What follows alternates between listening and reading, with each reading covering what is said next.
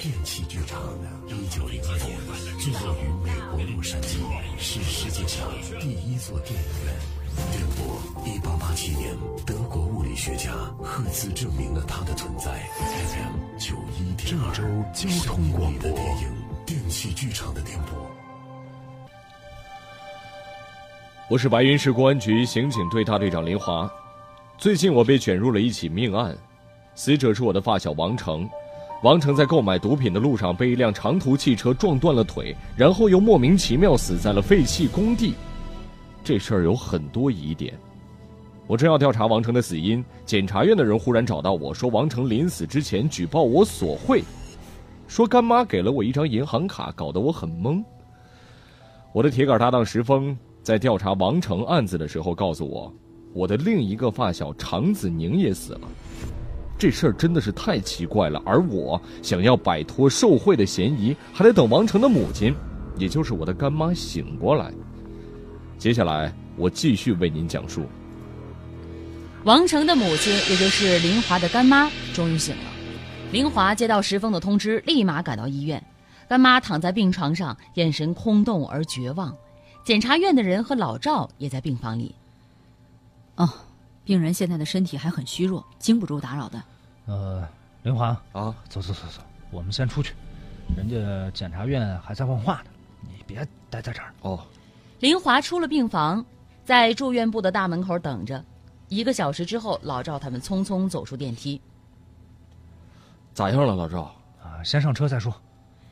车子行驶在绕城高速上，车上没人说话，林华心里忐忑不安。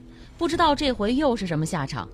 石峰坐在旁边，林华拿手戳他一下。石峰开口了：“啊，林队啊，兄弟们也是混口饭吃。今天上面下命令抓你，兄弟们不得不从。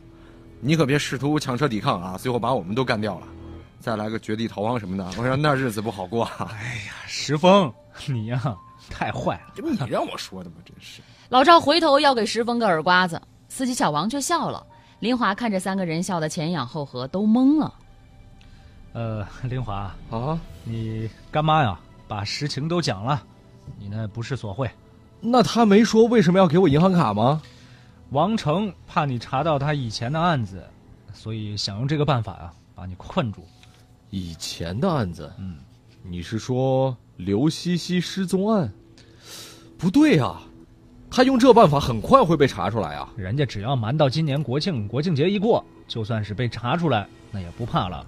国庆一过，为什么呀？哎，这还不明白吗？追溯期嘛，到国庆节之后，他那个事儿啊，也就是过了二十年追溯期了。林华把了解的信息讲给老赵，老赵让林华回去报道，明天开会讨论。第二天清早，专班会议，老赵宣布林华加入，然后开始讨论案情。王成大年三十去买毒品，在途中遭遇车祸。程志负责这个案子，一直没有找到肇事车呀。嗯，就是这个郑承志。呃嗯，哦，我再给你三天，最后三天时间啊！我告诉你，郑承志，你再找不到车，就给我滚！哎呀，多宽限几天吧，老赵。肇事车是一个线索，还有一个线索，那个毒贩。王成死之前告诉我，他联系的毒贩叫九江。老赵之前让禁毒支队调查过九江，民警查出两个月之前有个外地人来买毒品，自己不吸却高价买毒品。同时，这个外地人自称有强，外地口音读起来就像九江。这个外地人呢，最后一次拿货是在四月十九号，也就是王成死前三天。外地人那天买了大量的货，毒贩手里不够，约定后面再补上。但是王成出事之后。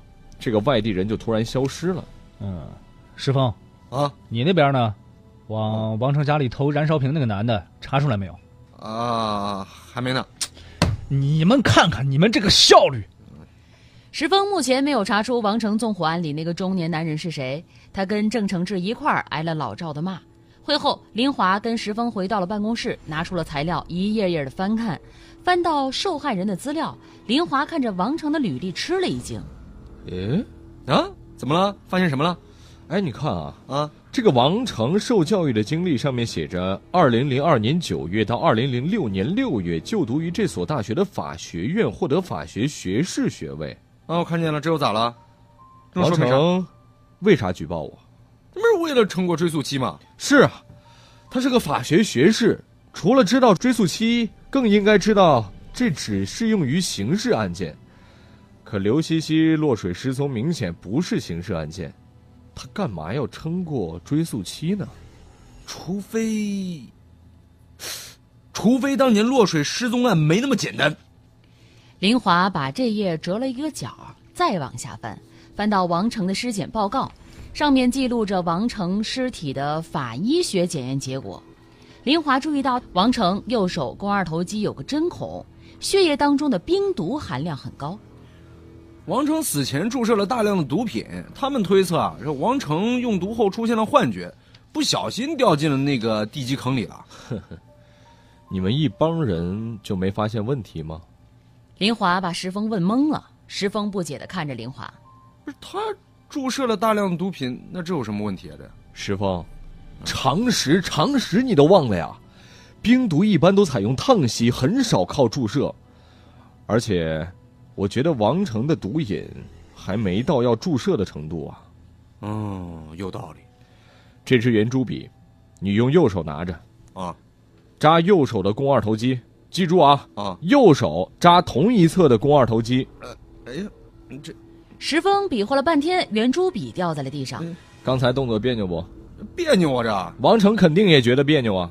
同一侧的手很难扎到同一侧的肱二头肌啊。那。那我可以用左手呀，那你去问问为什么不用左手啊？难道他的左手不方便？我说石峰啊，你去找找那个王成车祸的伤情报告，你回来给我抄一遍。嗯。林华把这页也折了角，继续翻，翻到现场物证的单子，上面记录着案发现场的受害人的物品是一张公交月票、一部手机和一百零三块四毛钱的现金。还有一个家门钥匙、一张医院的就诊卡，以及一根可以调试的拐杖，这些东西都是附有照片的。林华的目光停在了那个拐杖上，总觉得它不对，又说不出原因。这些东西现在都在哪儿？呃，都在政务房里呢。来到政务房，石峰指给林华看，是一个银色的拐杖。这拐杖我之前确实在王成家见过。哎。这个拐杖你们动过没啊？啊，一直放到这儿呢，没人动。你去架一下拐杖。哦，哎，这感觉不错呀！这根拐杖我用着正好，你看我走几步给你看看，感觉如何呀？哎，挺好的，挺好的。你看腋窝垫还是挺软和的，啊，手柄牢靠，那重量也可以。不是，你笑什么呀你？石峰，你有多高啊？我一米八三了。王成多高啊？哦，我明白了。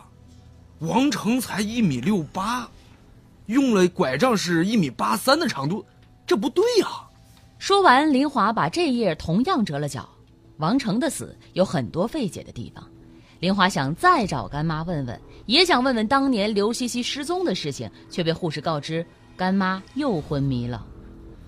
你还是觉得王成还有常子宁的死是跟当年那个小姑娘失踪有关？